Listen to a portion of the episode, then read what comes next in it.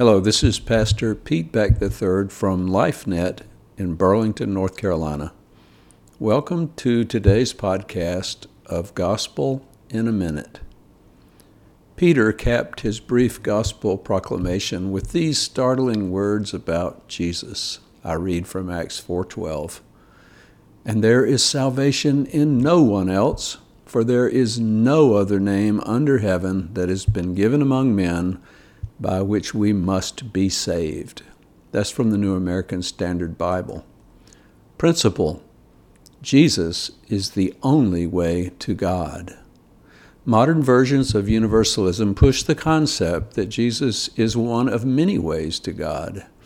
If this were true, Jesus was terribly misguided. When the disciple named Thomas asked Jesus to show him the way to God, Jesus said to him, I am the way, the truth, and the life. No one comes to the Father but through me. That's John 14, 6, the New American Standard Bible. Jesus taught that he is the only way to God. Peter got the message. If Jesus is not the only way to be saved, then why did he have to die as God's lamb on the cross? If he did not have to pay the penalty for our sins, then nothing stands between us and God that needed to be overcome. If nothing is wrong between us and God, then any path will do, and Christianity is a complete lie that misrepresents God. But it is true.